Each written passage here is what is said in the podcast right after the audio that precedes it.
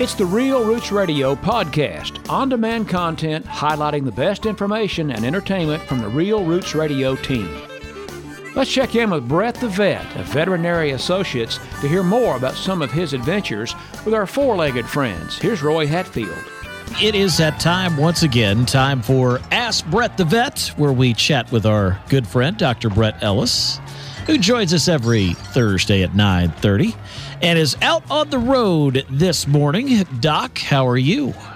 I am excellent. Uh, we've got a little break in the rain here, so we're going to get started with uh, uh, the McDormand farm. This is Doc, you kind of break it up a little bit. Uh, I'll talk for a second here and maybe see if you could get it at a better spot. Uh, Dr. spot Brett here. Ellis is uh, live on the air, and uh, he is out and about today. You know, he can't just be a radio star; he's got to do some other regular work as well. So, uh, getting some uh, work done live and on location at uh, one of our area farms, taking care of our farm animals as he does on a regular basis. Doc, have you managed to dodge the raindrops at a better spot? I hope so. That sounds a lot better. Yes. okay. All right. Yeah. So we're uh, uh, the running of the bowls into the chute, uh, and they come out the other side of the chute, and they're not bowls anymore. Uh, so um, that's that, that, that, it's a you know you do the best you can on these things. You uh, restrain them uh, with a with a good facility, a good chute. You have people handle them, uh, and you you. Uh, you basically castrate them. We, we uh, remove the bottom of the scrotum and remove the testicles by hand, and they walk out of the chute and they start nursing on mom. So it uh, seems barbaric, but everything else, uh, this is the way Temple Grandin recommends to do it. It's the most humane way uh, that uh, uh, it can be done. And uh, so it's the way we, fortunately, it's the way we've been doing it for 50 years here for the, or so for the McDormands and uh, and uh, we will uh, do it for our last time for Mr. McDormand today, and and uh, uh, there's somebody stopping to check me out here, so that's why. Uh, okay, I, I was I, I had a feeling something was going on there, and as you mentioned, this is probably a process that your dad started like 50 years ago. So kind of bittersweet to be doing it for the last yeah, time. yeah, it is, and uh, uh, but it'll it'll remain a farm, so that's good, and we'll see what our role will be here. Um, but um, we uh, we're still going to do our best for, for the McDormand family today, and and uh, uh, get those calves taken care of and cows taken care of, and uh, they've got a uh, another veterinarian because uh, Lou's selling the bulls to the man who's buying the farm. Uh, they're bringing in a veterinarian to check the bulls, so they have to make sure these bulls are herd worthy, uh, that they still have breeding soundness. So they will get a semen sample and uh, look at the. They'll have a microscope right there at the chute, and they will evaluate motility and and uh, of the sperm and the uh, uh, you know if there's any uh, defects in them and how many defects there are, and, and they they can put those numbers together and tell you how good your bull actually is. So uh, nothing that uh, we've ever done. Lou's always kept four or five bulls, and that's been the, the herd gets pregnant, um, and uh, it works pretty well that way. So, uh, but this is a is a you know better way to do it with the price of bulls, and and uh, it's, it's a good investment on this guy's part. Just nothing that we've ever done. So I was happy to hand this off to the to the experts here today. So, in other words, as the Turtle Man would say, we've got a lot of live action going on today. Yeah, I can't tell you how many hours I've wasted watching that show with my kid. My kids used to love that stuff, and I just, I would just put my head down and go, "Okay, we can watch the Turtle Man." yeah, yeah, exactly. Yeah, and he's disappeared too. I don't know. I don't know whatever happened to him. Maybe, I don't know. maybe, maybe one of his wares got him because I mean, he used to go after snakes and skunks and and all kinds of things. I'm sure he still lives on YouTube somewhere. That, that's a good idea. Maybe I'll look that up. That they can watch that while we're all in quarantine. But uh, That's right. yeah. Anyways, uh, Dr. Brett Ellis joining us on uh, Real Roots Radio, out uh, for some uh, live action today. And uh, Doc, I know that uh, action is still going on at uh, Veterinary Associates, but uh, uh, even with the uh, gradual reopening and the governor's plan, I know you guys are still practicing social distancing and making sure to try to keep everybody a safe distance away. Yeah, and, and until we have enough testing where we can be sure that our area is safe to have people moving in and out of buildings, um, then we're going to keep doing the curbside service as inefficient as it is and as much more time as it takes, uh, we feel that's the best interest of our of our uh, veterinary associates family. Um, uh, you know, not just the people that are there, but everybody they go home to. Uh, we want to minimize exposure as much as we can, and uh, hopefully we'll we'll get you know if they're going to be able to test the uh, NBA uh, every week, uh, all the players and coaches and, and everybody else that's involved with the basketball game. Uh, hopefully, we'll have testing for us everyday people too.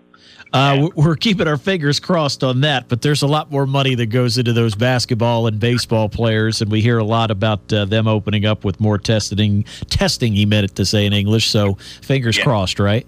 Right, you know, we still haven't seen a decline, a steady decline in cases here, so we're going to continue like we have been and uh, hopefully the, the good advice from uh, Dr. Acton and, and Governor DeWine uh, will keep us healthy. You know, uh, a lot of people have been upset because not enough people died uh, to justify all this. But uh, I think uh, it, it, every, they did everything to, to keep us safe, and it, and it worked, and we're happy for that. And it's just still not time to pop the lid off and go back full full throttle yet, at least not for us. So uh, we're uh, trying to uh, continue to be safe and sound at Veterinary Associates, uh, one mile uh, north of Xenia, right there on US 68. Uh, Dr. Brett Ellis joining us. Doc had a, a question. I'm sure that you've probably been posed several times in your visits with folks around Greene County and beyond. Guy has got some raccoons who are just doing a number on his feeders in the backyard. So he's wondering what wisdom and folklore you or your dad might have to uh, uh, put an end to this issue? Well, you know, there's always you know shooting them. Uh, if you have the if you're in the right place and and and you know that that's legal. The problem is, is that doesn't necessarily that deter them from coming back. Um, the, the thing that you know we have this old uh, Quaker meeting house on our property, and it was infested with raccoons, and you know, you just it, there was no way to keep them out. We'd set traps, humane traps, and you catch one here and one there, and and they'd end up in your garage, and you catch them there. It, it's a challenge. The only thing that I've had help is uh, uh, bringing a uh, Dr. Clark here from Wisconsin and her and her four dogs. Uh, we have now a raccoon-free uh, uh, old barn and, and shed that we're able to use, and and uh, uh, so you know there there there was you know some some violence uh, initially, but now the raccoons find a better place to stay. I think that's the thing. You got to convince them that there is a uh, not a good enough reason to come into your barn. Uh, but if you've got a, or your feeder, I mean, when you've got that feed there, uh, that's that's a challenge. Because uh, if your if your cows or your pigs are going to get into it, uh, certainly a raccoon can get into it. So uh, you know, and, and putting poison out is not going to help because you know those, those things are animals and, and uh, could could get into. So um, you, you know, I, I that's my advice is, is get a couple of good dogs to roam the property and uh, uh, maybe they'll uh, take care of it better than anything else or you know uh, you, you just got to think about it as giving those raccoons a uh, better reason to go somewhere else make them go to somebody else's property. So if you get a couple of good uh, hound dogs that put a whooping on them once or twice, they'll stay away. Yeah, that's what I've uh, that's what I've found, and uh, uh it, it, seems to hold true. We've been uh, raccoon free for for a couple of years here now. Really? So it's worked yeah. for that long? Yeah, yeah, yeah. They're you know they in the spring they try to make a comeback, but uh, pretty soon the dogs convince them that you should probably think about setting your camp somewhere else. so it, it works. Uh, so there you go. We appreciate that question from that uh, gentleman. Uh, hopefully, a couple of hound dogs uh, from the pound uh, might take care of that. And uh, we always encourage people if you do need an animal or want an animal, I should say, the pound is probably the first place we hope that you'll look. if you don't find anything there, then you can at least say you took a look. Yeah, and then Greene County Animal Control is doing adoption by appointment only. So if you're looking to adopt a dog, give them a call, and uh, they can go over the inventory with you and uh, uh, set up a meeting to come in and, and meet some of the dogs. And so they're doing that to keep it from a bunch of people coming in all at once and You- maintain the distance. You know, I, I saw a story uh, that uh, a dog adoption has kind of went through the roof ever since uh, quarantine uh, was put into effect. Uh, folks not being able to interact with humans as much, so now we're uh, interacting with probably a better species, a dog. Yeah, yep. So it's uh, it's been good that people have the time to do that and uh, get some of these shelters emptied out and uh, get these dogs better lives. Yeah, yeah, no doubt about that.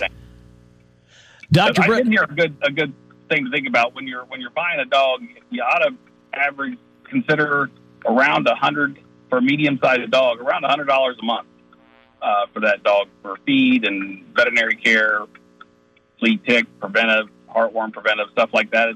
A good estimate is about a hundred dollars a month, and so put that into your budget before you go there and and uh, get another dog and see if that can make your make it work for you. well, I tell you what, if you have the means and you pick the right dog, it's a bargain. Oh yeah, uh, it's priced. Yeah, exactly. That hundred dollars a month, nothing compared to the the joy and and uh, uh, fulfillment you get from having that bond with the animal. Absolutely. So uh, we encourage folks, uh, like you mentioned, uh, go ahead and call ahead if you'd like to look around. And I know a lot of the uh, animal shelters will have pictures of the dogs on the website as well, so you could get your first look there. Yeah, absolutely. So, uh, uh, but give them a call before you uh, before you head there, and uh, uh, we'll be happy to help you. All right, Doc. I know you are uh, getting ready to get in the middle of some live action, so I'll uh, let you go, and uh, we'll recap next Thursday when we get together at nine thirty. Keeping it real for 20 years and counting. We are Real Roots Radio.